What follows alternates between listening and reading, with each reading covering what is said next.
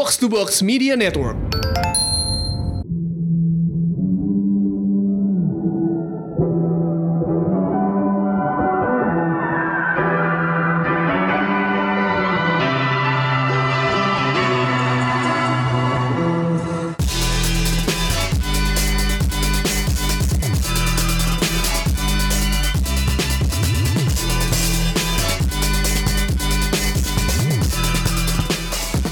Selamat datang di Showbox Podcast, ada gue Lisa. Dan gua Angga. Dan hari ini kita bakal ngomongin Dilan 1991 Film Yang keduanya. bikin Angga pengen ke Bandung.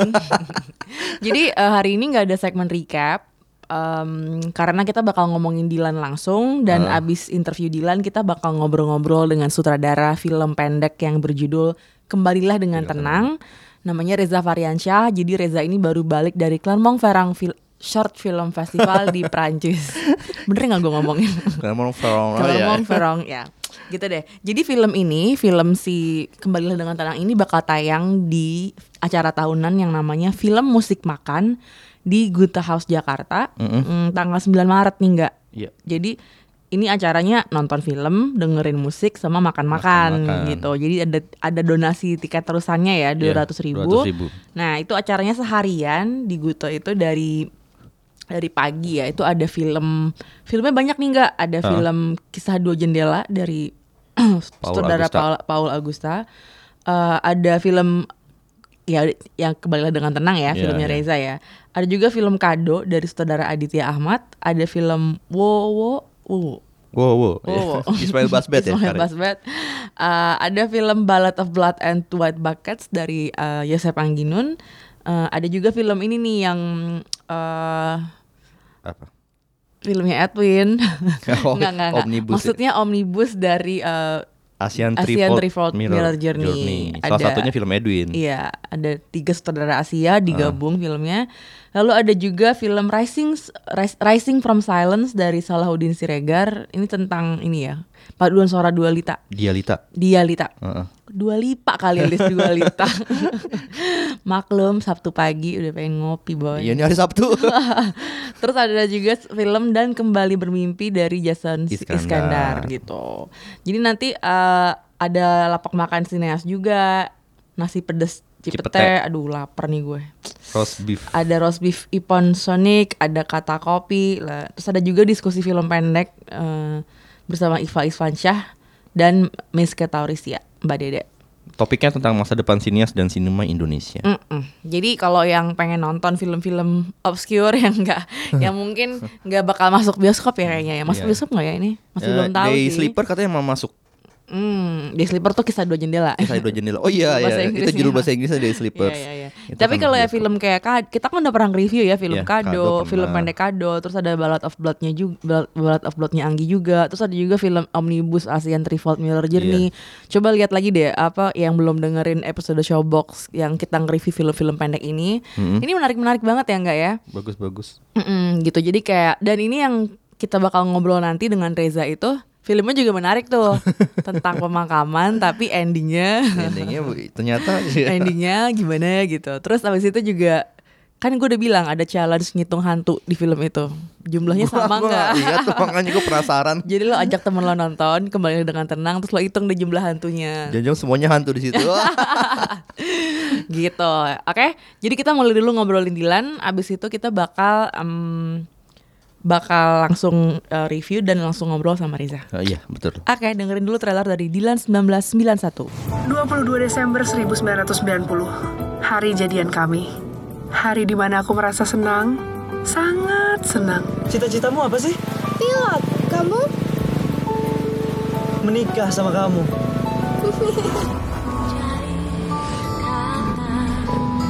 Cium jangan. Untuk semua. Bandung mas sekarang menyenangkan ya. Iya, Karena ada kamu.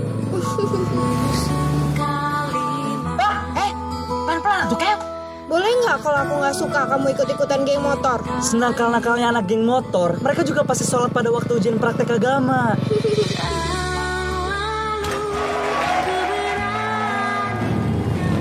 Kamu mau nyerang? Kata siapa ya? Pokoknya kalau kamu nyerang, aku nggak mau ketemu kamu lagi. Aku bingung ya. Aku nggak suka kamu so jago. Ya. Kenapa sih? Ya. Dia. Ada apa, Mas? Saatnya kini harus berpisah Lia nyesel, kenapa kemarin perginya sama si Ugo? Mungkin Dilan cemburu. Aku nggak pandai cemburu ya. Bisa aku cuma mencintaimu. Nanti kalau jaket ini aku pinjemin, aku sakit. Kalau aku sakit nanti siapa yang jagain kamu? Wahai jiwa yang tenang Akhirnya ketemu juga sama yang namanya Dilan. Dan saya emang nggak pernah hilang bu. Lia bodor ah. Kenapa kamu suka sama si Dilan? Nggak ngerti deh. Kalau sudah cinta susah ya. Guru baru itu ngeliatin kamu terus.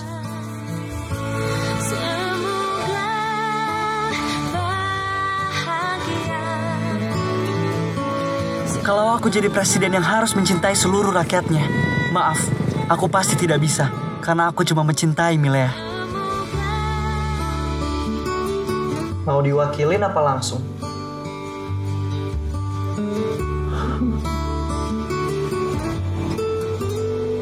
Oh, itu tadi adalah trailer dari Dilan 1991. Um, eh, gimana, Gimana? filmnya? Kok gue jadi gagap ya? Eh, gue dulu nih. boleh lo dulu. Aduh, eh, gimana ya?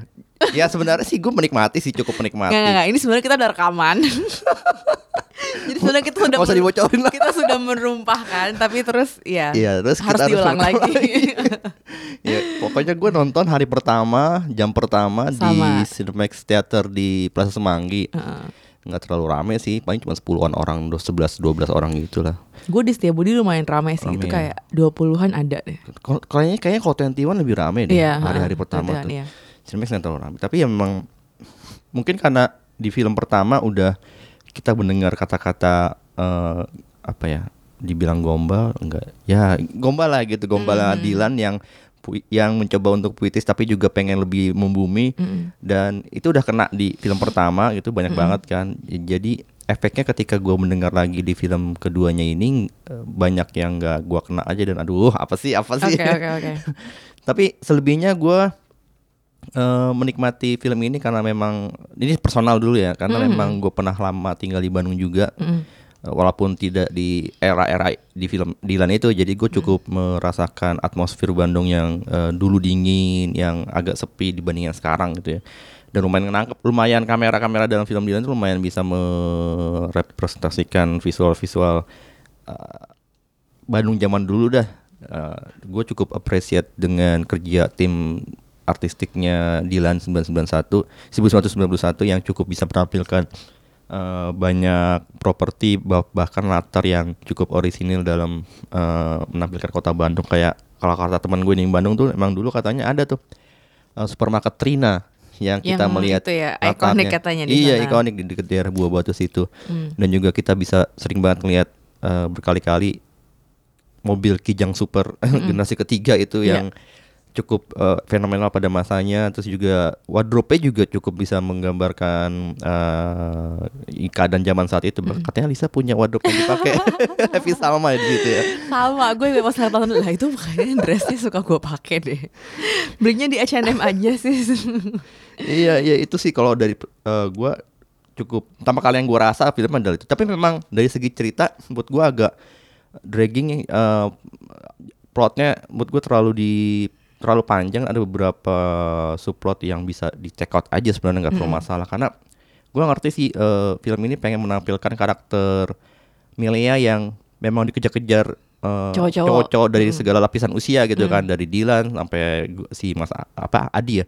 Sama si sampai guru guru Kang bahasa. Adi. eh Kang Adi. Oh ya Sunda Pak sorry Dedi. Pak Dedi Sama Yugo. sama mungkin juga sempat nyinggung adegan apa nyinggung dengan masa lalunya si Mele ya pacar lamanya itu yang di Jakarta. Benny ya. Benny. Mm-mm. tapi beberapa menurut gue nggak terlalu penting sih kayak si eh, orang apa gurunya guru bahasanya Pak Dedi ini nggak penting banget gitu buat dimasukkan. Jadi terlalu panjang filmnya. Harusnya bisa lebih ringkes gitu. Dengan ini sebenarnya juga jalan ceritanya pun agak lambat ya. Eh, untuk ukuran film drama dan drama remaja. Jadi ya gua nonton sih agak-agak sempat ngerasa bosen sedikit gitu kayak gitu kalau lu gimana? Kalau gue, mm, eh, yang pertama menurut gue cringe banget. dan agak-agak serem gitu ya ketika maksudnya kalau lo lo keba- lo bayangin deh lo cewek lagi jalan terus tiba-tiba disamperin gitu sama orang geng anak geng motor gitu serem lah kalau gua mah takut terus orangnya sotoy gitu kan kayak aku bisa ngeramal nanti kamu bakal di sini gini-gini. Kayak apa sih nih orang? Kayak ganggu gitu kan. Kalau masalah dia ganteng apa enggak ini kan karena yang main Iqbal ganteng kan gitu kan. Maksudnya itu kan subjektif banget jadinya gitu loh. Tapi karakter yang kayak gitu tuh menurut gue jadinya kayak apa sih ganggu gitu. Nggak nggak suka gue. Dan film yang pertama itu penuh dengan adeg dengan adegan-adegan kayak gitu gitu loh. Dan itu emang tujuannya cuma buat bikin mereka jadian doang kan intinya. Iya, sampai iya. endingnya tuh jadian gitu loh. Cuman Dan menampilkan karakter Dylan yang beda dengan cowok-cowok ya. Easy Ceritanya though, easy gitu. though, ya gak sih? Kok kayak kurang jelas juga gitu. Nah itu nanti gue mau bahas juga sih yang Hmm. film kedua ini. Cuma kalau yang eh, kedua ini, eh gue sih lebih, menurut gue lebih lebih ada konfliknya sih nggak, walaupun emang lebih panjang, lebih suka apa suka agak-agak Ya, konfliknya memang lama lebih gitu. kuat. Tapi konfliknya menurut gue lebih jelas gitu dibanding yang pertama. Kalau pertama kan kayak "Ih, terus oke lo Karena, suka-sukaan iya, terus ya udah abis itu endingnya jadian gitu loh. Ini kayak udah jadian terus gimana gitu loh.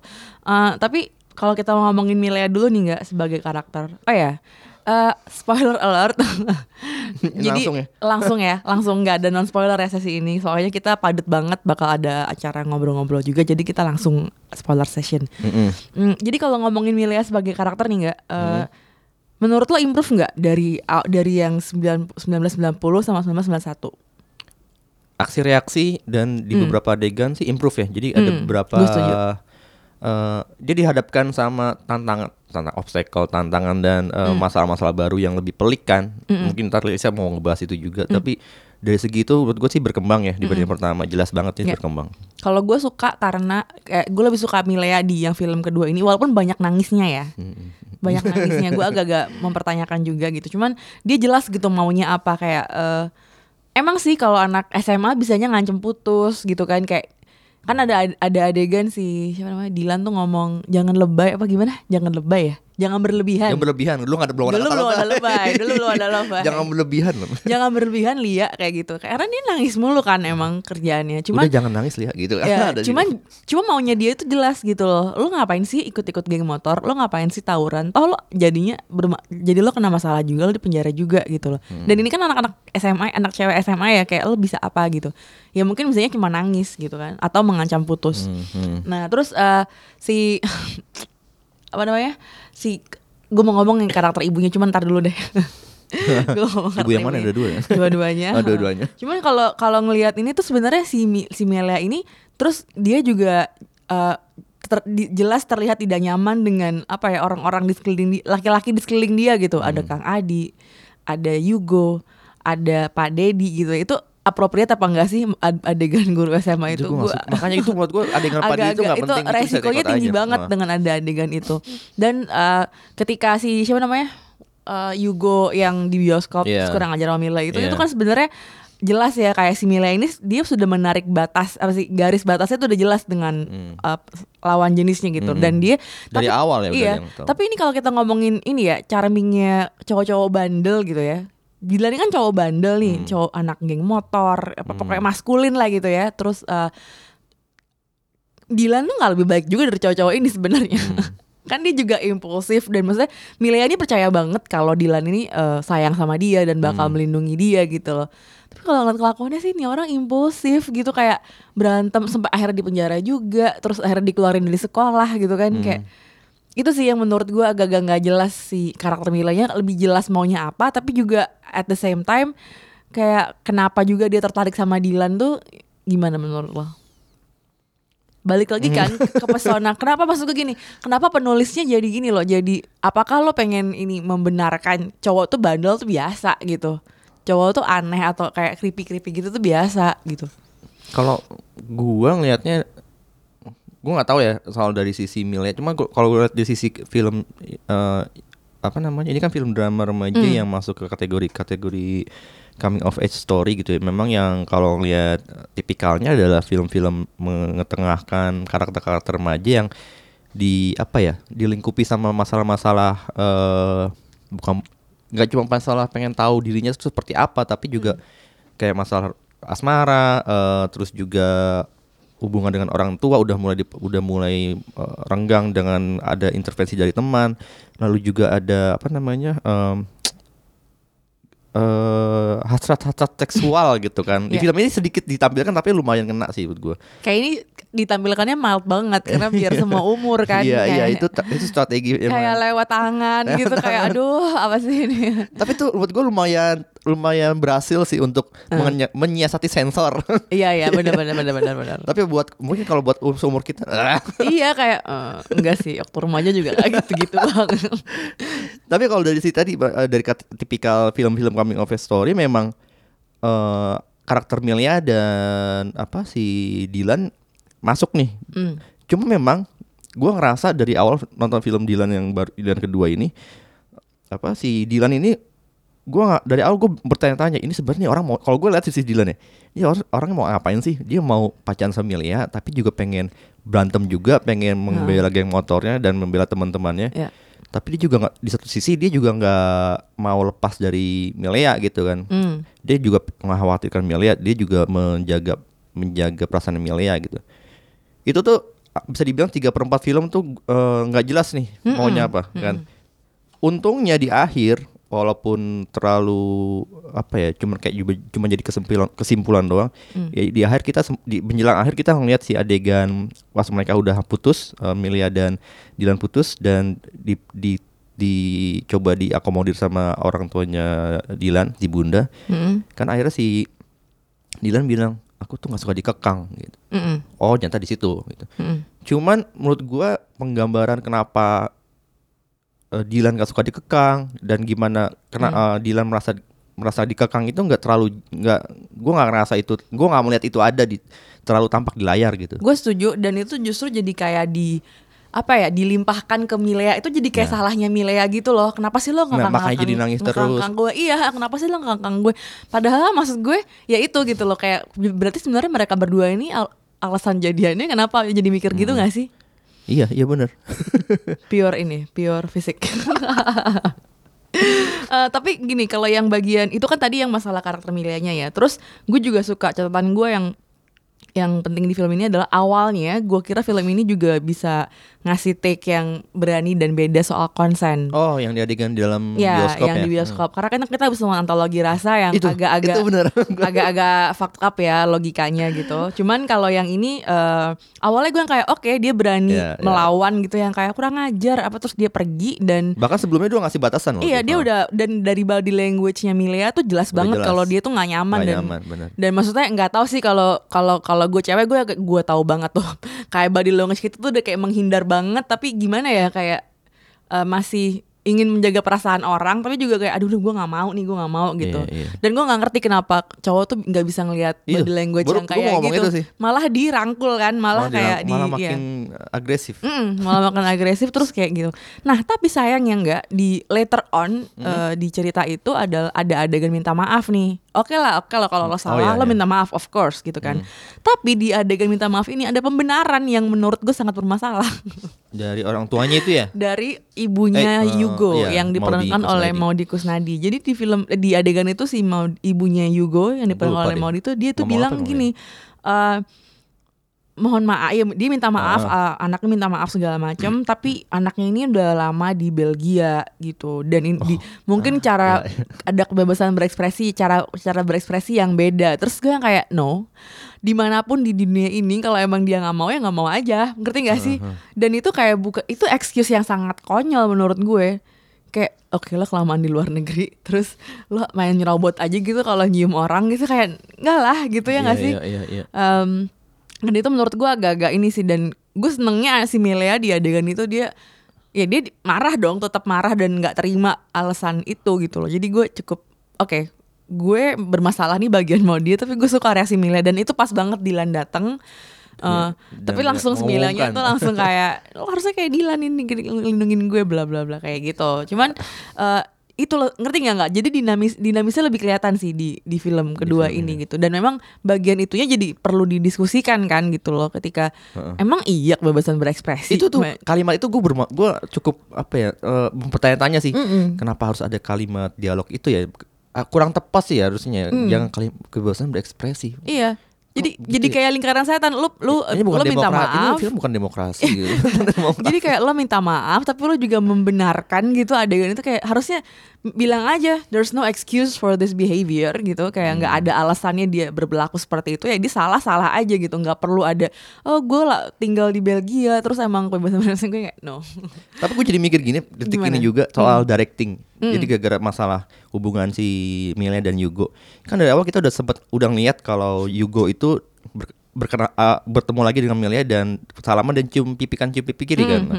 Dan pada kesempatan berikutnya ketika Yugo datang ke rumahnya di Milea, mereka mereka uh, Yugo pengen salaman dengan Milea dan pengen ciuman eh pengen cium pipi kanan pipi kiri lagi. Cuman langsung si kan menghindar gitu kan di situ adegan sebenarnya udah eh buat gue pembuat film udah ngasih tanda Sinyal. ke kita sinyal ke kita kalau kita harus ngebaca kalau eh, si Milea sebenarnya udah nggak nyaman tuh. Tapi gue nggak lihat karakternya si Yugo ini malah mak- malah makin eh, ngerti tentang eh, pe- ketidakterimaannya si Milea dia malah makin agresif. Jadinya ketika malah ada adegan di dalam bioskop yang si eh, Yugo-nya maksa mencium Milea gue jadi melihat ya itu dia. Jadinya ujung-ujungnya ketika si ibunya bilang ke depresi itu jadi logikanya jadi jauh banget tuh lompat-lompat logika ceritanya gitu. Jadi harusnya sih menurut gue directingnya harusnya lebih detail lagi buat ngarahin si Yep. Yugo. Jadinya le- lebih detail dan dan masalah di skrip juga sih emang. Dari awal skripnya udah Yeah. bermasalah gitu untuk bagian-bagian itu gitu. Gue baru kepikiran nih bener juga sih.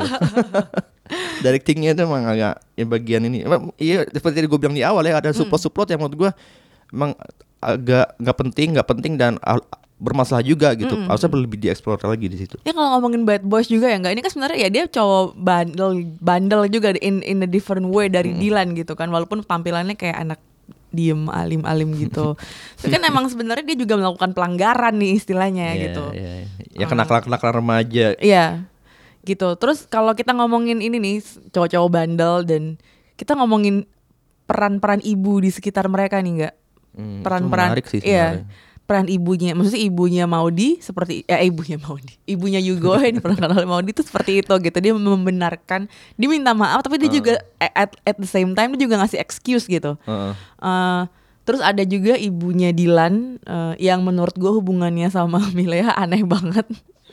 karena gue kayak eh nggak sih ini aneh karena masih SMA juga gitu loh terus eh harusnya bisa lebih ah, gimana ya enggak ya? Gue gue nggak tahu sih level pacaran zaman dulu tuh sebebas itu apa gimana sampai kayak ah tuh calon menantu kita gitu atau kayak. mungkin gimana ya? Atau mungkin dari awal dari film pertama pun kita udah diperkenalkan dengan karakter keluarga mereka berdua ini yang walaupun keluarga tentara yang strik, harusnya strict ya. Mm, tapi juga mereka eh, apa terbuka dengan welcome gitu welcome Ya. dengan orang-orang dengan gaya berpacaran yang sebenarnya masih sopan mm-mm, cuman sopan, eh, sopan. cuman emang gaya, gaya gaya bahasa yang mereka tampilkan lewat gestur juga jadinya terlalu kayak akrab gitu ya gitu sih Eh, terlalu akrab nggak sih kalau peluk-pelukan sama ibunya pacar terus belum belum tunangan juga cuy jadi kayak aduh aneh mungkin gaya humornya satu keluarganya si Dylan yang seperti itu Iya, kan iya, bapaknya iya. pun bilang gitu kan Eh, pura-pura galak awalnya kan Iya, gitu. iya, iya. Eh, camer camer Iya, aduh.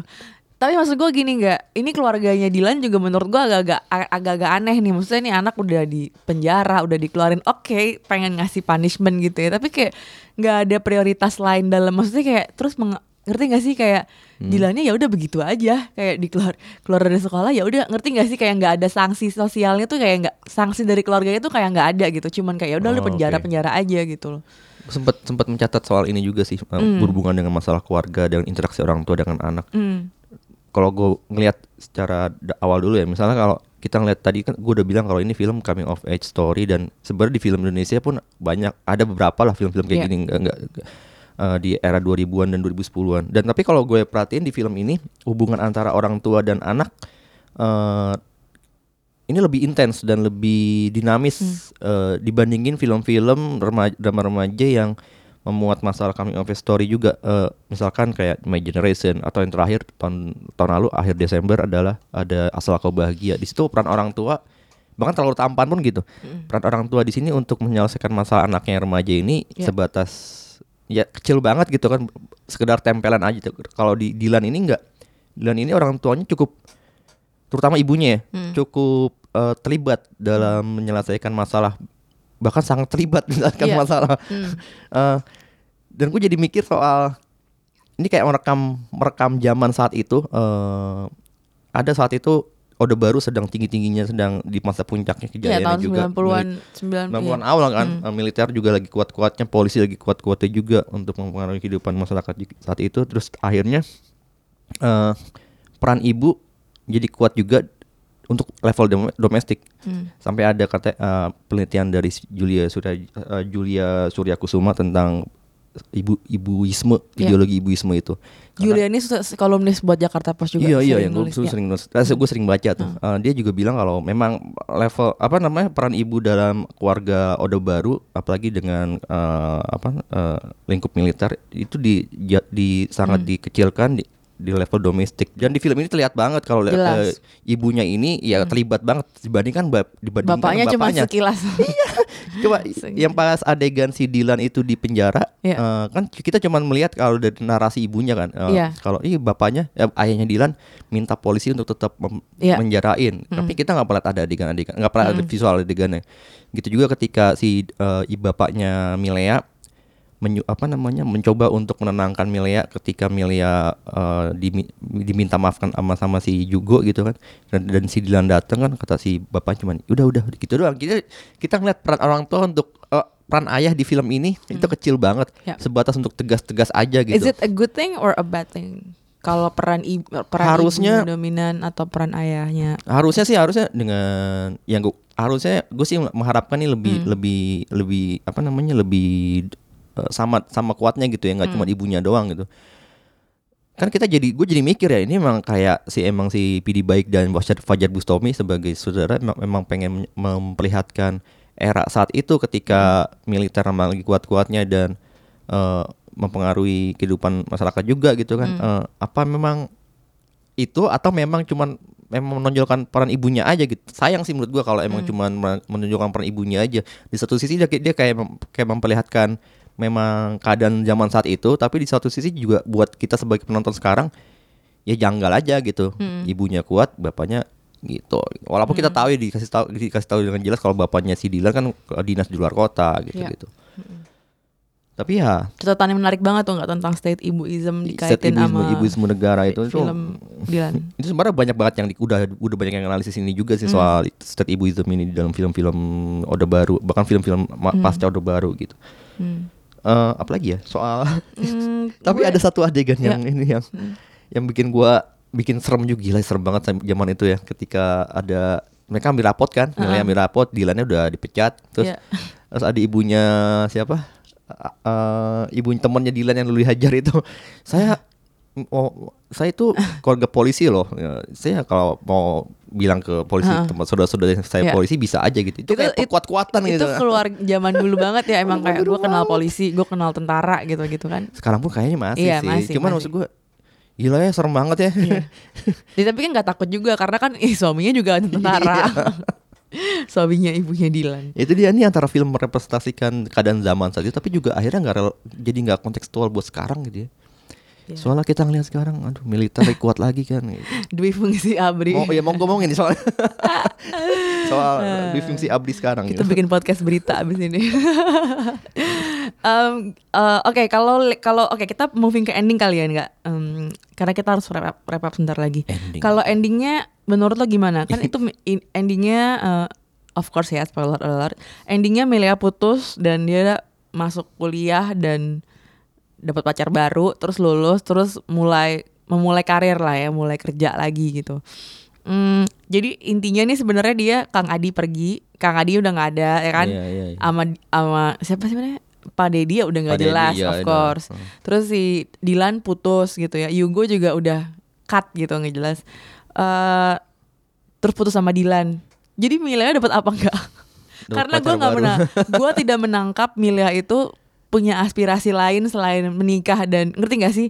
Karena sepanjang Oh, film itu gue cuma iya. ngelihat aku tuh nggak mau pisah apa sih ya pokoknya dia mau hidup selamanya bersama Dilan gitu terus putus gitu gue kan bukan bukan pembaca bukunya ya jadi gue sama gue juga bukan jadi gue taunya gue bukan taunya gue menduga ini mereka akan Hmm. jadian aja gitu ternyata di akhirnya adalah mereka di film ini eh, Hmm. mereka udah dewasa, udah udah kuliah, udah selesai kuliah, udah kerja di awal-awal karir. Hmm. Ternyata udah nggak bersama lagi gitu. Menurut gue sih, tapi menurut gue menarik sih dengan dipisah di, dengan dipisah seperti ini gitu ya. Hmm.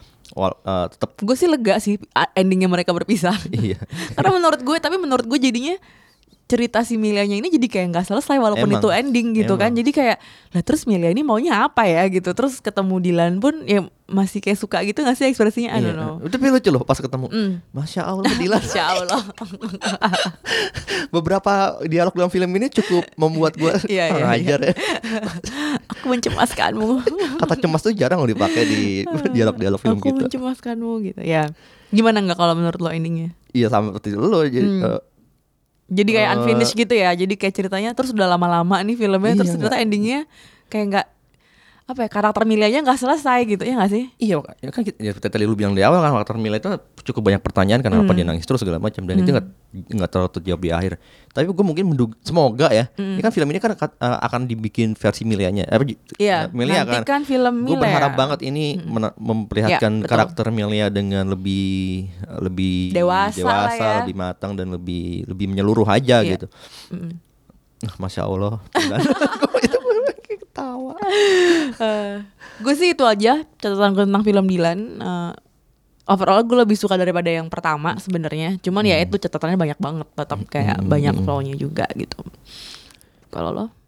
Terakhir ini sih, gue kan cerita sedikit. Jadi pas nonton hari pertama itu ternyata istri gue nonton juga di. oke oh nggak bareng nih? Enggak lah kan Oh, gue waktu itu arah kantor istri gue lagi libur dari kampusnya dia jadi dosen kan lagi libur ngajar terus dia nonton di Depok di 21 itu rame banget katanya dan ba- banyak yang mengejutkan kata dia adalah eh, yang nonton tuh bukan kebanyakan malah bukan anak remaja. Di jam Hmm. pertama ya karena kan masih sekolah. Ibu-ibu ibu rombongan. Hmm, nostalgia. dan nostalgia. Jadi emang tapi berarti hebat gaung film Dilan ya ya nggak sih? Nah, gue jadi mikir film ini emang cukup berhasil dalam artian mengemas eh, untuk eh, target penonton yang lebih berlapis gitu, nggak Iya. cuma remaja doang, tapi nggak cuma satu satu um, satu range Nggak, umur iya, gitu iya, ya nggak kayak nggak satu umur doang, tapi juga umur-umur yang udah 30-an atau 40-an mungkin karena Iya. kan ini merekam tahun 90-an, 90-an kan ya tuh yang jelas-jelas- yang remajanya umur sekarang udah 40-an Iya, ya. udah 40-an dan mereka pasti ngalamin tuh kan pacaran-pacaran nggak ada telepon, nggak ada handphone, pakai telepon, pakai surat kayak gitu-gitu ribet loh. banget ya pakai handphone pakai telepon rumah memang jadi menarik sih nostalgia. Mungkin kita akan ngalami itu ketika kita nonton film-filmnya yang yang elemen-elemen Iya. nostalgiknya itu akan kayak gitu juga gitu. Ya, ini strategi yang cukup oke sih dari Max Picture untuk membuat film Iya. dengan kemasan seperti dan ini. aman ya aman, Aman, filmnya nggak ada yang harus disensor Nggak atau harus, apa ada- pokoknya Iya dia strategi visualnya lumayan lumayan cerdik sih buat Iya. mengemas. lo suka nggak adegan di gambir Iya itu nggak? gua kecele tuh. Gua pikir gue juga kayak dan itu kayak satu bioskop langsung pada ketawa semua gitu Iya, kan iya, Itu- bener-bener. itu komedi relief yang sangat dibutuhkan ketika nangis nangis mulu terus kayak tiba-tiba zong Iya. padahal sebenarnya kalau dipikir lagi sekarang itu sebenarnya kan udah sering dipakai ya. iya heeh, Kok kita tapi- cepet aja ya? heeh, tapi Ketipu. mungkin kita rada-rada berharap oh ini adalah renisi dari kayak kalau orang nggak cinta di airport ini digambir gitu kan Dilan sama Milea tapi ternyata zong Ya, itu sih kalau gua film ini berhasil nangkap nostalgi elemen nostalgia Iyalah, gitu. dua apa delapan ratus ribu ya di Iya, hari hari pertama, pertama. Itu edan. itu angkanya bulat banget ya. Jadi mungkin dibulet-buletin. Tapi kalau gue ngeliat breakdownnya tadi gue ngeliat katanya Iya. delapan puluh ribunya itu pas premier. Itu maksudnya gimana? Hmm. Premier jadi Pas 80.000 hari Dilan penonton. itu ya. Pas hari Oh, Dilan iya. itu. Nah terus uh, opening day-nya yang hari Kamisnya itu 720. tujuh ratus dua puluh ribu. Walaupun itu Gede banget. Iya ya. gede, gede. Itu ya minggu depan kan ada Captain Marvel ya. Ya Jadi Captain kita Marvel itu seru banget sih kita ngelihat pertarungan. pertarungan AA Dilan sama Captain Marvel mana yang lebih ini. Eh, hari ini udah udah keluar ya advance salesnya Captain Marvel. Iya, kita beli tiket dari sekarang kan ini. Iyalah, Aduh. kan kita harus nge-review buat Showbox. kita bakal nge-review Captain Marvel dengan eh, Sebut gak nih? Sebut gak? sebut nggak? Pokoknya ada deh dari media perempuan di Jakarta. Iya, iya. Eh, kita bakal kupas tuntas karena minggu depan itu enggak. Minggu depan itu ada ada tanggal 8 Maret hari Jumat ya. Hmm. Jumat apa Kamis? Tunggu kita lihat dulu kalendernya. Eh, 8 Maret tuh hari Jumat. Oh, itu hari adalah Hari Perempuan Internasional. Mm-mm. Which is why Captain Marvel ditayangkan di minggu itu. Tapi Hmm. kan kalau film eh, Hollywood tayangnya hari Rabu ya mulainya. Hmm, Jadi dia dari hari Rabu dari tanggal 6 gitu. Jadi kita bakal bikin review Captain, Captain Marvel, Marvel. Bareng. Sebut aja deh medianya dari Magdalene. Kita bakal nge-review film eh, film Captain Marvel dengan Magdalene. Terus tanggal 8-nya juga nih nggak kita bakal ada tamu spesial. Wah, ini heboh sih. Se- seorang eh, aktor perempuan Indonesia yang sangat sukses dan mau jadi produser. Nah, kita bakal ngobrol-ngobrol itu sama ya. dia. Mau jadi itu aja produser. cluenya. itu Harusnya udah aja. udah tahu sih. Iya, harusnya udah tahu kalau baca-baca berita eh, hiburan ya nggak sih?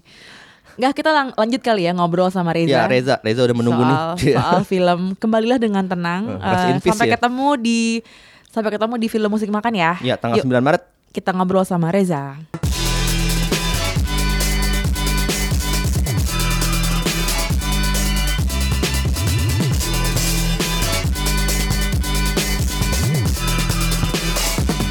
Datang di Showbox Podcast, ada gue Lisa Gua Angga. Dan hari ini kita bakal ngobrol-ngobrol dengan sutradara film pendek Reza Fahriansyah. Reza ini, hai Reza. Selamat datang di Showbox. Mana Reza suaranya? ini eh, baru balik dari sebuah film festival film festival film pendek internasional di Prancis namanya Clermont. Aduh, salah lagi gua. Clermont-Ferrand. Clermont-Ferrand. Clermont-Ferrand International Short Film Festival. Betul. Eh, di sana itu Reza membawa filmnya, film pendeknya yang berjudul Kembalilah dengan Tenang Iya. atau Rest in Peace buat kompetisi ya? kompetisi internasional di kompetisi sana. internasional. Nah, jadi kita bakal ngobrol-ngobrol dengan Reza dan film ini bakal bisa ditonton di eh, acara festival eh, eh no, film musik makan Hmm, 2019, 2019. FMM yang bakal ditayangkan eh diselenggarakan di Goethe House di Jakarta. Jakarta tanggal 9 Tanggal 9 eh, Maret. Maret, Ya. hari Sabtu. datang depan, datang minggu datang depan. itu Hmm. eh, acaranya keren banget bisa nonton dengerin musik juga terus kulinernya juga Makan-makan, asik gitu ya Ini Ngobrol-ngobrol Eh, sambil nonton. kan. iya iya Eh nonton ngobrol-ngobrol. terus habis itu ngobrol-ngobrol. buat yang pengen ngobrol-ngobrol sama filmmaker ya karena kalau acara film musik makan diselenggarakan oleh kolektif film itu filmnya lumayan jarang-jarang Jarang-jarang. Iya, nggak ada di filmnya, bioskop eh, gitu ya. alternatif ya. Alternatif Hmm, film-film. gitu nah eh, bacain dulu kali ya nggak bio bio bionya Reza Bio. dulu Oke, pendek aja ya. Ya. Iya. Nah, nama lengkap Reza Fahriansyah, usia 25 tahun. Eh, dia merupakan sutradara lulusan ISI Jogja yang sampai sekarang sudah membuat empat film pendek. Ada Len, ada Sedengsang, Oleh-oleh, dan terakhir itu kembalilah dengan tenang. ya Film-film yang dia bikin ini sudah diputar di beberapa festival seperti Jogja Netpack ASEAN Film Festival, ada Ganesha Film Festival, dan Momentum Film Festival. Dan tentu saja kembali dengan tenang sudah masuk kompetisi internasional di Clermont-Ferrand International Short Film Festival. Ini katanya eh, film festival festival film pendek terbesar di dunia ya dan tertua ya. Iya, tertua. Mhm. Jadi kalau misalkan di franchise di franchise-nya sendiri dia nomor 2 setelah Cannes. Hmm. Tapi kan kalau kan feature ya atau gimana? Feature ada shortnya juga ada sih. shortnya juga. Nah. Tapi kalau buat short yang yang beneran short doang itu emang Iya, cuma Clermont Ferrand aja. I, ya, untuk di Prancis atau di mana? di di Prancis dan di dunia eh, di dunia banyak, Banyak, dunia banyak. Cuma kalau di Prancis ini yang tertua di, di dunia ini yang tertua, tertua. gitu. Hmm. Terbesar juga gak sih? Ter- katanya? ya besar. Besar kan? besar banget. Katanya Reza kemarin sakit ya. Oh, nyampe sana. Iya, karena Berapa derajat? Berapa derajat? Waktu nyampe sih minus 2 apa minus 1 gitu. Ya, manusia- kaget kaget badannya. manusia tropis ya kamu ya. Manusia tropis gitu. Tiba-tiba masuk ke eh, winter gitu kan. Tapi bawa jaket kan?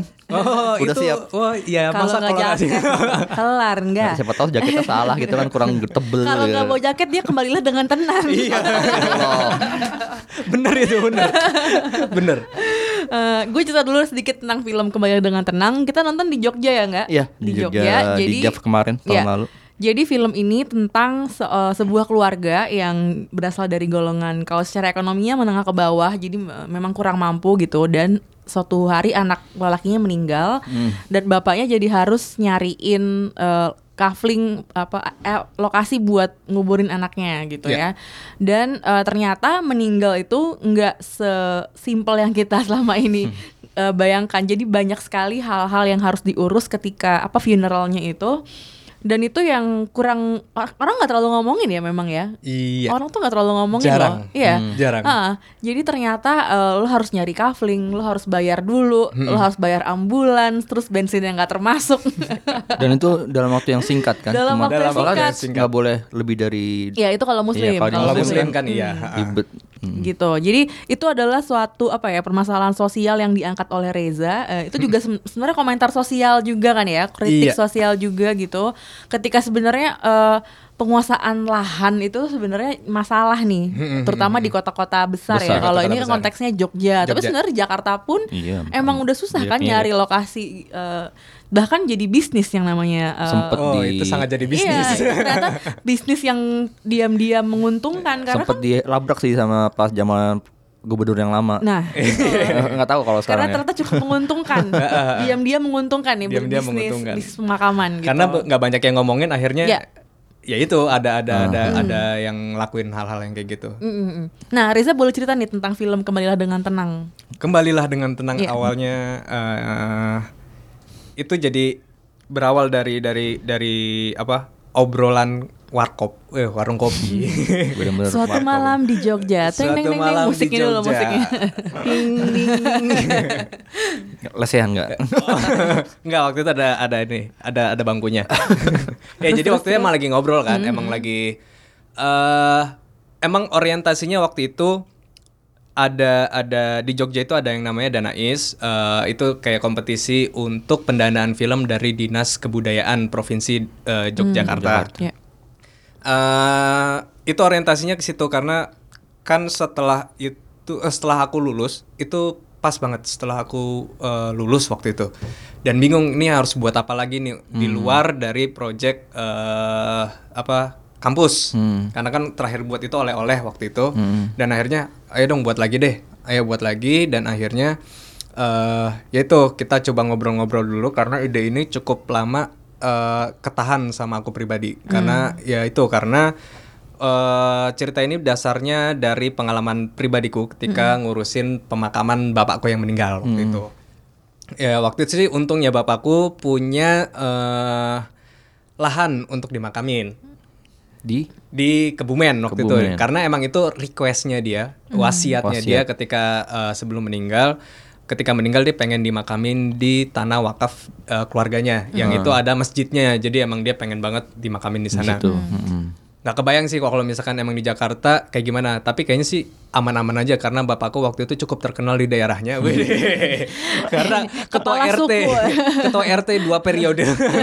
Sampai nggak ada yang mau gantiin gitu kan. Jadi kayak oke kayaknya lebih mudah juga sih kalau itu. Tapi eh, mikirnya ngelihat konteks itu di Jogja. Karena emang kan salah satu syaratnya itu kita harus ngomongin Yogyakarta untuk untuk eh, kompetisi itu Dan gitu. AIS itu ya. dan Hmm. AIS itu Eh, ketika ngeliat konteksnya itu eh, aku coba mikirnya lebih ke gimana kalau misalkan aku sendiri yang meninggal dan eh, dalam kondisi ekonomi yang tidak memungkinkan atau tidak mumpuni eh, sedangkan di Jogja itu lagi pembangunan sangat masif hotel Wah, hotel apalagi ya. apalagi itu Itu lagi jadi sorotan ya di Jogja ya hotel pembangunan mall hotel. apalagi mall itu baru lagi kemarin satu Oh dia. ya? Ah. ada lagi yang gede juga mallnya jadi itu kayak oke. Dan emang waktu itu juga lagi ada permasalahan eh, generasi milenial eh, di Yogyakarta itu akan sulit untuk mendapatkan rumah karena ya harga tanahnya sangat mahal terutama di bagian-bagian Sleman ya. gitu-gitu Masalah masalah sama sih. itu kan jadi bingung ketika udah lulus punya eh, umur pekerja tapi umur pekerja kita nggak bisa beli rumah itu jadi jadi Gue permasalahan rasa waktu itu. milenial seluruh kota besar di Jakarta kudu pindah satu kota, bikin kota sendiri. oh iya benar ya, Ya kan? terus naikin Kita- harganya sama-sama gitu Iya, jadi lebih sosialis gitu.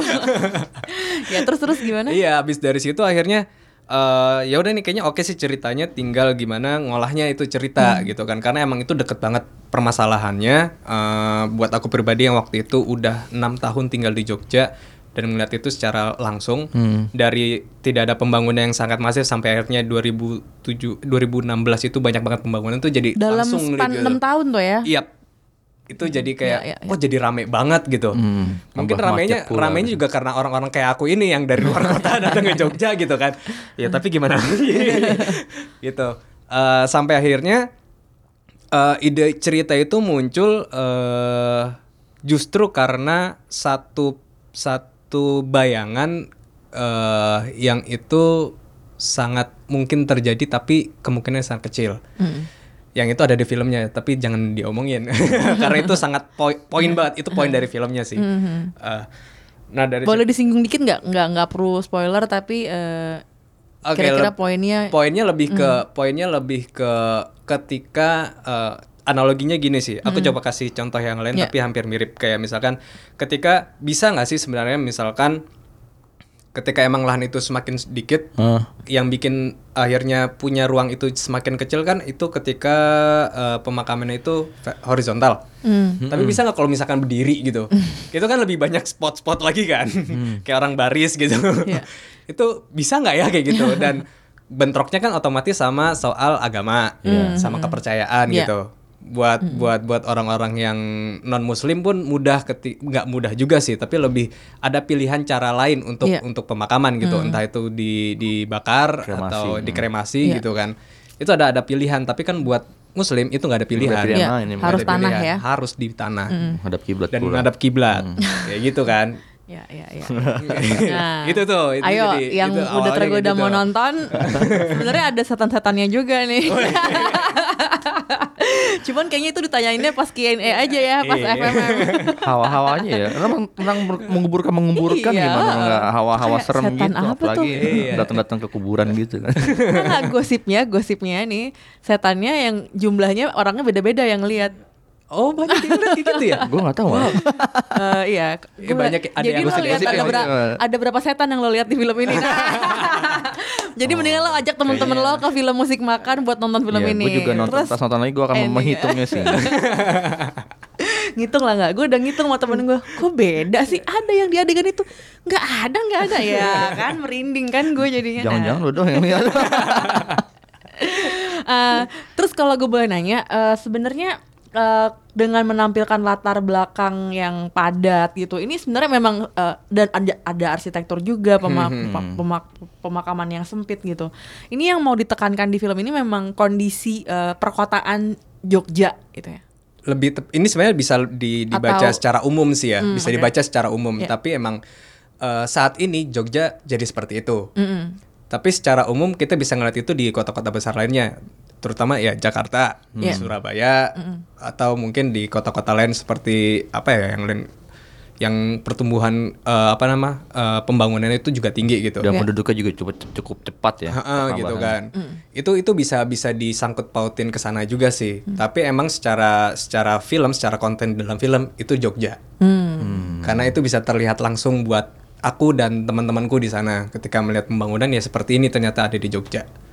Gitu sih. Itu yang kamu di film ini kan ada beberapa pemakaman diperlihatkan emang jadi latar kan. Itu pemaka- pemakaman umum memang. Ada yang aslinya dan memang diceritakan pemakaman umum kan? Enggak sih. oh enggak? Itu khusus Oh gitu. ya.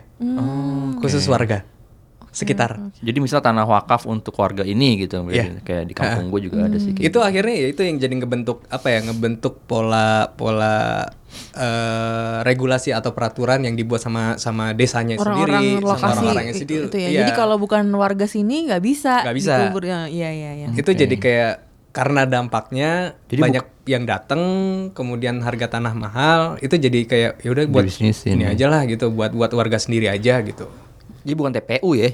Kalau di Jakarta kan banyak TPU, TPU yang se- sebenarnya warga dari RT lain atau dari kelurahan lain asal dia punya dia asal dia warga Jakarta bisa tuh di situ. Ya, Hmm, gitu. Hmm, menarik. Nah, ketika lu bikin skenario nya itu ada perubahan nggak pas ketika syuting ada modifikasi ada ada adaptasi modifikasi Penyesuaian dalam- penyesuaian lebih ke ini sih lebih ke kalau naskahnya udah udah jadi untuk secara bentuknya udah udah kayak gitu gitu. Hmm. Tapi kalau permainan itu lebih ke aktornya sih.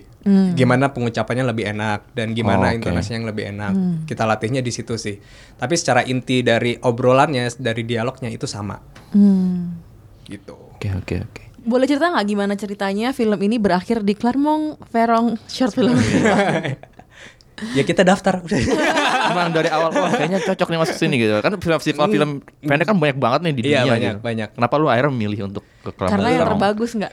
itu sih itu salah satunya. Jadi cocok ke waktunya ya eh, kami eh, kan ini dari Crazy One Film kan. Emang Iya. PH yang Siapa aja nih orang-orang di Crazy One Film? ini ada Cia cia name drop name drop. Ada aku eh, sebagai sutradara, Wimba sebagai produser, ada Said juga sebagai produser, ada dua editor yaitu Indra Sukmana dan juga ada Helmi di Ah, berlima oke. ini di Crazy One Film. Lanang-lanang Jogja. Iya, itu laki semua nggak ada perempuan ya, bingung ya. Eh, terus Tapi di eh, kami ini udah udah kayak punya map untuk distribusi. terus? Oke. untuk terutama untuk untuk untuk ini ya untuk apa film pendek gitu Iya. karena kan eh, susah ketika kita punya film pendek roadnya itu cuman bisa ke festival film. Ngalirnya distribusinya salah Ya. satu pilihan utama dari festival film kan? Karena kita sadar akan itu akhirnya kita coba dulu nih. Kita ambil rate yang paling tinggi film festivalnya. Jadi itu kemarin tuh kita masif eh, nggak random tapi kita cukup banyak ngirim ke festival kelas A Hmm. disebutnya kayak gitu kelas A yaitu salah satu Kelamang Verong Oke. jadi kita daftaran dulu tuh semua sekitar 6 film 6 apa 7 gitu 7 festival film Hmm. dari 7 tiga eh, film festival nolak terus keempat Kelamang Verong nerima Hmm. Oke. yang kelas A-nya karena rata-rata emang itu ada di Eropa semua sih jadi nggak tahu apakah Menurut lo apakah karena temanya menurut eh, mereka kurang familiar gitu dengan tema funeral Muslim funeral atau kenapa tuh? kurang tahu ya tapi Sempet emang ngobrol-ngobrol nggak dengan orang-orang di waktu di Perancis sana? Oh mungkin eh s- sempet ngobrol sih, tapi waktu itu nggak sempet ngobrol sama yang milih filmnya masuk ke situ, Programmernya. programmernya. Sejauh ini sih pas lagi sempet eh, dia ngomong, dia bilang eh, di email waktu itu sih ya, eh, dia sangat senang dengan filmnya, dengan dengan dengan apa namanya dengan eh, isu yang diangkat gitu. Iya, iya. Dan kalau misalkan waktu itu ngobrol sama penontonnya, ngobrol sama itunya, maksudnya Pastian yang deh. yang paling menarik sih sebenarnya respon penonton Iya. ketika di sana sih ya. Karena mereka belum pernah ngeliat mungkin sebagian besar ya. Eh, eh, gitu permasalahan-permasalahan yang ada di di Asia terutama Iya. di Indonesia ya Iya, Southeast itu Asia sangat Asia Tenggara. sangat Indonesia sih karena negara muslim terbesar, padat, kebanyakan orang muslim dan emang itu kan yang diangkat muslim funeral gitu. ya Jawa loh ini. Iya, Pulau terutama terpadat Jawa. di dunia. betul, betul. Itu sih jadi tuh pas lagi ngobrol terus yang paling menarik waktu itu aku disamperin sama mahasiswa dia kuliahnya di Paris eh tapi aslinya dari Maroko. Oke. jadi emang dia dekat sama ya Islam gitu kan. Dan pas lagi tuh kucuk samperin ngobrol gitu kan. Dia langsung ngerasa bisa relate ya. Iya langsung relate itu. Aku suka banget sama filmnya karena relate. Karena keluarga aku juga begini kalau misalkan urusan apa ya kayak seremoni-seremoni agamis gitu kan tuh kayak kok jadi gini ya gitu. Iya, Dia juga punya pemikiran yang sama soal soal kayak gitu. Jadi kayak dihampiri penonton dan nge- ngerespon soal filmnya itu kayak gimana itu eh punya punya apa sendiri buatku sih. Jadi kayak oh gini toh orang lain menangkapnya gitu. Oh gini toh gitu. Ada pemaknaan yang sangat mungkin berbeda banget dari nggak lu menyangka nyangka deh itu muncul dari penonton yang bertanya atau berespon. eh di setiap pemut kan kemarin itu ditayanginnya 8 kali ya. Jadi tuh setiap hari tuh ditayangin filmnya. Lama juga banyak juga. Ya film festival sih ya. worth it lah, worth, it. Udah jauh-jauh ke sana. Kalau yang film panjang dua tiga kali. 8 kali. Jadi tuh emang setiap hari ditayangin di venue-nya beda-beda semua. Ah, Oke. Ya kan? Eh aku cuman datang di di tiga tempat pemutaran filmnya. Eh ya di tiga tempat. Tapi respon yang aku lihat tuh serupa semua. Hmm, Oke. Apalagi di ending. Jadi itu emang kan eh, jadi biar orang yang denger nih penasaran apa sih endingnya apa sih nih endingnya. Endingnya gitu. Jadi responnya tuh eh eh, lebih banyak yang yang yang buatku oh ternyata jatuhnya tuh begini gitu. Endingnya bikin orang ketawa gitu kan. Oh ternyata kalau di sini ketawa gitu. Iya. Eh, Kalau di sana emang di sana ya ketawa banget. Oke. Ketawanya tuh lebih lebih pecah suaranya gitu. Iya, iya. Nonton. Oh juga nggak tahu nih orang-orang nih orang-orang bule sana itu mikirnya apa gitu. Dikasih ending kayak gitu kan. Karena emang eh, sempat ngobrol juga sama-sama yang sama-sama filmmaker, dia Iya. juga seneng karena endingnya jadi kayak gitu karena menurut dia eh, ini filmmaker dari Inggris waktu itu ngobrol. Ini endingnya sangat risky banget nih. Buat Iya. orang bisa jadi kayak ini apaan sih filmnya kok endingnya begini terus ada juga wah gila jadi kayak gitu Jadi kemungkinannya dua banget nih Dua antara itu, gitu. Orang ngerti dan orang ketawa gitu atau Ha-ha. orang kayak hah apa gimana gitu. Iya, Ya. uh, jadi risky banget emang ending film ini gitu kan. Jadi itu yang aku coba coba coba ini sih, coba perhatian ketika orang nonton gitu. Dan lagi kan emang itu lokal joke-nya banyak banget ya. Iya. Nah, itu udah kena nggak mereka? Cuma satu doang yang kena Yang mana tuh? Di makam kedua. Ketika ngomongin soal harga. Oh, ya ya. Itu tuh jadi aku kan coba perhatiin kan karena emang kayaknya nggak bakal kena juga lokal joke-nya aku udah tahu nih pasti. Iya, heeh. Tapi pengen tahu nih ada yang kena nggak sih gitu. Dan ternyata ada dan pecah banget pas lagi gitu. Jadi setiap pas lagi di sini tuh pada ketawa, pada ketawa. Mhm. Tapi pas lagi selesai di sini tuh langsung serius lagi. Jadi itu benar-benar kebawa gitu ngeliatin. Karena ngeliat emosinya dapet gitu. loh ketika ngebayangin seorang ayah Iya, dari satu pemakaman ke pemakaman, pemakaman lain. Udahlah dia cukup sedih dengan anaknya meninggal, terus Susah masih lah harus ya. nyari Iya. tempat eh, itu dan mahal itu dia Iya, yang. iya, Gitu. iya. Nah, itu kan kalau dari segi apresiasi secara konten ya. Tapi kan kamu ketika datang ke sana kan ngelihat penyelenggaraan festival secara langsung gitu kan dan Mhm. dan Reza kan Reza kan juga di Jogja kan juga terlibat dalam festival di Eh, Jav mohon maaf, gitu. ini programmer di Jogja Dia programmer juga Kasihan ya. Film Iya, Festival. Ya, lu tahu lah gimana penyelenggaraan festival. Dan yang lu lihat dari Clermont Ferrand Ferrand itu seperti apa eh, dalam bayangan apa apa yang bisa kira-kira wah ini bisa nih diterapkan di Indonesia atau mungkin nggak mungkin ini diterapkan di Indonesia gitu. Banyak apa yang banget paling ya. banyak banyak banget, memorable sumpah. buat lu? lebih ininya gini sih eh, banyak festival film yang ada di Indonesia yang dibuat komunitas maupun enggak di luar Hmm. komunitas itu kayak yang aku eh, datengin ya kayak misalkan JAV terus kemudian ada festival-festival kampus yang lainnya yang itu mereka tuh selalu menyediakan LO ya kan Oke. di sana tuh nggak ada kita dilepas Oh ya? serius nggak ada Jadi LO dianggapnya Biasanya ada LO. kalau ada Q&A misalnya dianggapnya pasti hadir gitu. Jadi kayak udah tahu jadwal sendiri. Apa udah tahu Iya, jadwal? ha-ha. Bertanggung Oh. jawab terhadap jadwal masing-masing. iya Iya. bener Kalau nyasar gimana? itu dia Itu tuh. masalah lo. Karena kan gue udah bilang lokasinya di sini, iya kan? Pasti mereka mikirnya gitu kan kayak gue udah bilang lokasinya di sini jam segini, berarti lo harus udah bisa mengira-ngira Iya. kapan lo sampai di lokasi. Kira-kira gitu cara mikir mereka. Oh, venue-nya sendiri kan nggak nggak ter, nggak terpencar-pencar jauh. venue, utama pemutaran. venue utama itu kan ada satu dan itu gede banget itu nampungnya 1600 penonton Anjir, banyak sih. Ah. Itu banyak loh. Banyak. banyak banget dan itu kan ada balkon atas dan Iya, bawah balkon gitu bawah. Dan itu selalu penuh kata orang oh, kalau orang nonton itu selalu penuh di sana nah di sana itu cuman eh, cuma di venue itu doang yang ada bahasa Inggrisnya Oke. Oh, jadi ketika emang itu sesinya internasional itu pasti udah di situ jadi kita nggak mungkin nyari lokasi-lokasi lain Oke. untuk untuk nonton gitu loh Oke, oke. di pemutaran lain cuma ada subtitlenya bahasa Prancis. Jadi ketika emang kita pengen nyari ke sana itu yang harus dicari gitu. Tanpa LO ya lu ke sana ya. Nggak apa nggak ada LO-nya mereka nggak nyediain. Cuma dikasih jadwal, kamu diundang di malam ini, di sini, di sini, di sini. Itu di Kebayang email nggak Jaf nggak pakai LO? Ayo, tahu itu. Kebayang nggak? Tapi mereka eh, apa namanya? eh punya yang namanya pigeon holes. Jadi itu kayak Apa kotak surat Oke. Oh, bu. untuk semua yang hadir di eh, festival itu. Filmmaker. filmmaker, eh, distributor, eh, ya Oh. distributor, eh, Wartawan juga. iya bisa juga di sana. Jadi yang itu karena kan mereka punya market kan, ada Iya, ada iya. ada Oh, film ada marketnya. market, ada film marketnya kan. Jadi segala sesuatu yang mereka pengen ketemu sama siapa sama siapa itu ditaruhnya di sana. Jadi itu emang emang diaturnya biar mandiri semua dan iya sih nggak mungkin festival segede itu ngurusin LO yang Apalagi punya LO volunteernya pun yang yang paling ini sih ini yang paling kaget tuh pas lagi ke sana ketemu sama volunteer volunteernya nggak bisa bahasa Inggris jadi tuh kayak Oh, oke. Kayak bahasa tubuh dong. Bahasa tangan. oke oke.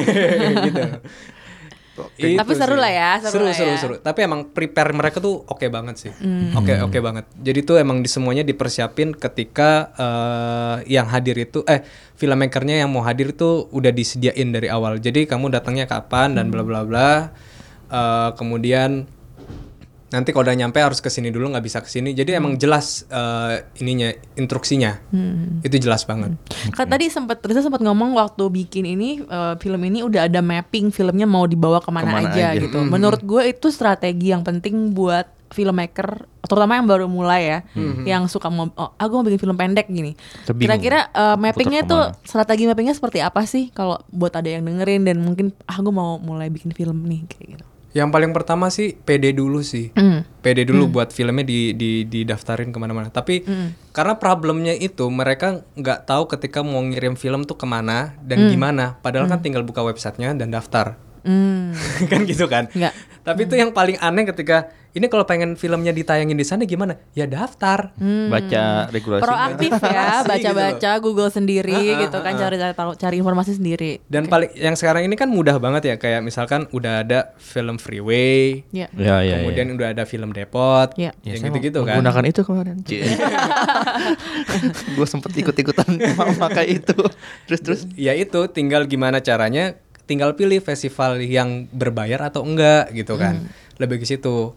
Karena emang sekarang ini udah karena adanya teknologi jadi memudahkan kita untuk daftar film yang nggak kayak dulu kalau misalkan aku denger cerita-cerita zaman dulu tuh harus ngirim lewat paket, lewat Iya. pos gitu kan. Dan itu mahal ya. Dan itu mahal kan gitu. ada, eh, Dan sekarang kan tinggal beli eh, tinggal beli kayak kemarin pas lagi film ini didaftarin ke banyak festival kan lewatnya film depot kan. Film Depot. Di Short film, Depot. Short ya. film Depot. Iya. Tanya nggak kebaca ya. Di short film Depot. gitu. the, the T is silent. terus terus. Di film eh, short film Depot itu jadi kita tinggal beli stemnya. Iya benar. Hmm. Lima beli ya. stem. Lima. Waktu gue pernah beli gue. Belinya paket. Oh, beli itu. paket ya? Beli Iya, paket. Jadi Dapatnya berapa gitu? eh, dapat berapa stem, berapa juta gitu. Jadi Heeh. beli rombongan langsung. Beli gitu akhirnya kita bisa daftar ke mana-mana jadi Hmm. enak gitu kan. Tinggal niatin siapin duitnya aja gitu. Karena kemarin juga pas lagi karena dapat dana is kita punya budgeting untuk distribusi. Oh, oke. Jadi kita emang udah sediain untuk distribusi nih, distribusi buat kita keliling ke mana aja nih film-film kita beli berapa berapa stem buat untuk film depot itu. Ya, ya, Jadi emang pada intinya sih, hmm, strateginya itu emang harus tahu dulu festivalnya kayak apa. Karena emang kan emang yang paling penting itu lebih ke produser. Ya. Dia tahu film ini potensinya akan ke mana Ini si dan Said cocoknya ya? di mana. Temen-temen. itu saya sih. terus terus. Said gitu kan. Eh, ya udah akhirnya kita mapping dulu nih. Ini kayaknya filmnya cocoknya ke sini deh. Cocoknya ke sini deh. Tapi ketika pun ingin random, Hmm. tahu dulu targetnya ke mana, ke kelas yang mana. Oke. Yang kali aja nyangkut sekalinya nyangkut, itu oke nih dapetnya Hmm, gitu kan. Jadi walaupun nggak tahu festival filmnya, tapi kita tahu di kelasnya di mana Hmm. atau lingkup eh, festivalnya tuh sebesar apa, Ya. itu yang yang dikejar dulu gitu. Hmm, Karena kan kemarin tuh udah yang bahkan beberapa festival yang aku nggak se- belum belum sempat denger gitu didaftarin di sana gitu kayak Hmm. misalkan Tampere Tampere Oh iya tampere. Tampere itu kan salah satu festival besar juga Besar, kelas A juga gitu kan itu didaftarin didaftarin jadi tuh kayak oh ada toh dan itu oh ini kelas A toh gitu gitu loh itu jadi kayak oh, oke Hmm. Jadi mengidentifikasi penonton dari segi film festival juga penting ya. Mm-mm, karena memang festival film itu punya karakternya sendiri-sendiri. Bahkan ada beberapa film yang misalkan di kelas eh, di festival ini diterima, di festival lain nggak keterima. Hmm. Karena emang beda visi itu film bukan festivalnya. karena masalah materi filmnya jelek, tapi Bukan. memang beda beda ini ya, beda targetnya. Ha-ha, beda visi. Bahkan ada kadang-kadang genrenya kan ada film festival yang utamanya film-film Ya. eksperimental. Ya, kayak Iya. gitu. Ha-ha. Jadi ya itu sih lebih lebih lebih dikuatinnya di situ si PD kalau misalkan daftar misalkan gak keterima ya jangan jangan malah ngedown gitu loh. Iya. Hmm. Malah malah akhirnya karena film ini nggak diterima di satu festival dianggapnya film itu jelek. Karena Hmm. itu kadang-kadang jadi kayak matiin filmmaker itu sendiri atau yang buat Betul. film gitu. Hmm. Buat film ketika emang ternyata nggak masuk film festival jadi nggak mau bikin film lagi karena dianggapnya filmnya jelek gitu Hmm. Iya, kan. iya, iya. Padahal belum ketemu marketnya sebenarnya. Iya kayak gitu. Ya film ketika ketemu penonton apa Penontonnya. penontonnya ya udah itu udah jadi film kan Hmm. gitu. Dan sekarang dan dalam pada 9 Maret nanti ya, itu akan tayang di FMM. Tapi sebelumnya gimana ceritanya yang di film bisa akhirnya kepilih masuk FMM? Nggak tahu itu dipilih. Dipilih ya. Diminta. ya, oh ya udah. Tapi sebelumnya kamu udah pernah datang ke FMM tahun-tahun Belum sebelumnya. pernah datang tapi tahu. Tahu FMM Tahu. itu seperti apa gitu. Ah, Menurut kamu kira-kira apa yang akan kamu harapkan dari FMM ini Eh, untuk film diputar di sana, film yang diputar, diputar di sana? Ya aku sih lebih lebih biar eh, apa ya? Ketika ditonton itu udah cukup sih buatku. Maksudnya ada ada ruang lain yang untuk yang pengen nayangin film ini itu udah cukup buatku. Sisanya itu jadi jadi entah akan jadinya diskusi, Oke. entah jadinya itu jadi interpretasi buat si penonton itunya sendiri. Ya. Entah itu nanti ada hal yang lain yang akan muncul ketika nonton terus Siapa ngobrol. tahu terinspirasi bikin lagi yang Nah, lain. kayak gitu bisa bisa kayak gitu sih. Jadi ya semoga aja bisa menghasilkan sesuatu ketika setelah nonton film ini sih. Amin, Setelah amin, amin. di Jogja kemarin ini belum pernah diputar di Jakarta selain nanti di FMM. Belum. Oh berarti di FMM akan pertama Penonton kalinya Jakarta. diputar di Jakarta Iya. ya. Oh, Melihat Pertama. gimana permasalahan Jadi ke Jogja, Jogja. dulu. Pertama di Jogja ya? Pertama Premier Jogja. terus ke Ah. Prancis, Ah. terus balik ke Jakarta. Gitu nggak Jadi rutenya? tiga kali baru ya. Iya, Sama iya, nanti iya. FM tiga kali. Wow. Tuh yang penonton-penonton di Jakarta bagi yang menonton film pendek ini silakan Iya, iya, langsung iya. datang ke FMM. Gue jamin tanggal 9 endingnya bikin lo bertanya-tanya. Ini apaan sih ya? Iya. Gitu apa ya. sih apa sih apaan pasti langsung nyari ya mana sih saudaranya gue mau nanya maksudnya apaan gitu Eh, eh gue mau nanya nih, lo kan isi Jogja ya? Kenapa nggak ke IKJ? Mahal. Nah, gitu. Jawabannya Itu udah paling jujur. singkat. Jawabannya langsung berarti Iya, bener. berarti benar. itu udah paling jujur, mahal. Jadi bukan karena kan memang komunitas film di Jogja kan juga eh, eh, cukup berkembang dan punya ciri khasnya sendiri gitu. gue pikir mau mengarah ke situ Iya, iya. juga. Ada pertimbangan tapi itu nggak? pertimbangannya ada ini sih eh, melihat melihat apa namanya eh, lingkungannya itu yang emang emang aku pertama kali cari sih jadi kalau misalkan nginget Jakarta emang aku waktu itu pas lagi lulus SMA udah agak bosan di Jakarta gitu kan. Karena macet dan lain-lain dan eh, pengen nyari suasana baru dan emang itu mikirnya Jogja. Hmm, oke. ketika itu ngomongnya soal film juga kan ada isi Jogja terus ngeliat mikir lagi kalau misalkan di Jakarta oke jatuhnya akan ke industrial kata dalam kata kutip gitu kan. Kerja kerja kerja weh. Tapi kalau Cuan, misalkan cuan, cuan. cuan cuan cuan. Mikir waktu itu kayak gitu kan. Jadi emang pengen nyari suasana yang baru dan lebih ri, lebih apa ya? Lebih lebih santai dengan eh, lingkungan yang pas gitu. Lingkungan eh, kultur budaya yang pas gitu gitu karena kan emang Jogja bisa dibilang salah satu kota yang tepat untuk itu gitu. Untuk nyari suasana yang kayak gitu. Saat itu. Kalau apa ya? hmm, setelah film ini, apakah kamu punya kegelisahan yang lain yang mau kau kamu untuk Masih. sampaikan ke dalam Next film? project, next project ya. masih ada lagi Banyak kayaknya kalau filmmaker tuh. Masih Ada- soal tanah? ada yang soal tanah, ada yang soal isu lainnya, ada yang soal personal buat keluarga itu ada. Rata-rata muncul dari hal-hal personal ya. Sangat personal karena eh, hampir dari semua film yang semua malah ya, semua film yang yang yang pernah aku sutradarin dan aku pernah nulis itu emang dari personal semua sih. Yang pernah aku alamin kayak film Land waktu itu eh aku bikin film soal apa namanya tunanetra yang naik angkot dan punya duit banyak karena itu aku ngeliat sendiri langsung waktu di Surabaya. Lagi naik angkot terus ngeliat ada tunanetra naik terus megang duit banyak banget. jadi langsung pas lagi turun minta kan sama temanku, ini bakal aku jadiin film nih.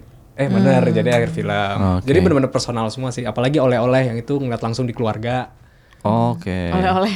itu benar keluarga banget dan iya personal banget. Iya semuanya personal ya. Mm-mm. Eh apa project selanjutnya? Belum bisa disebut ya? Judulnya aja nggak tahu apa. Film pendek atau film panjang sih? Untitled working title. masih film pendek, ya? Masih pendek. Enggak, belum mau ke panjang. Belum, belum, belum, belum. Nanti aja. itu masih aduh Masih asik kayaknya- bereksperimen. Iya, masih main-main dulu aja Iya, di iya. film pendek. Reza thank you banget udah datang Thank ke you, Reza. Showbox. Sama-sama. Eh, buat yang mau nonton Kembalilah dengan Tenang datang aja ke film Musik Makan tanggal 9 Maret 2019 di Gute Institute Gute House Gute Institute. to House, to Institute. Iya, ya. di Jakarta ya. Ha- Tiketnya berapa harganya enggak?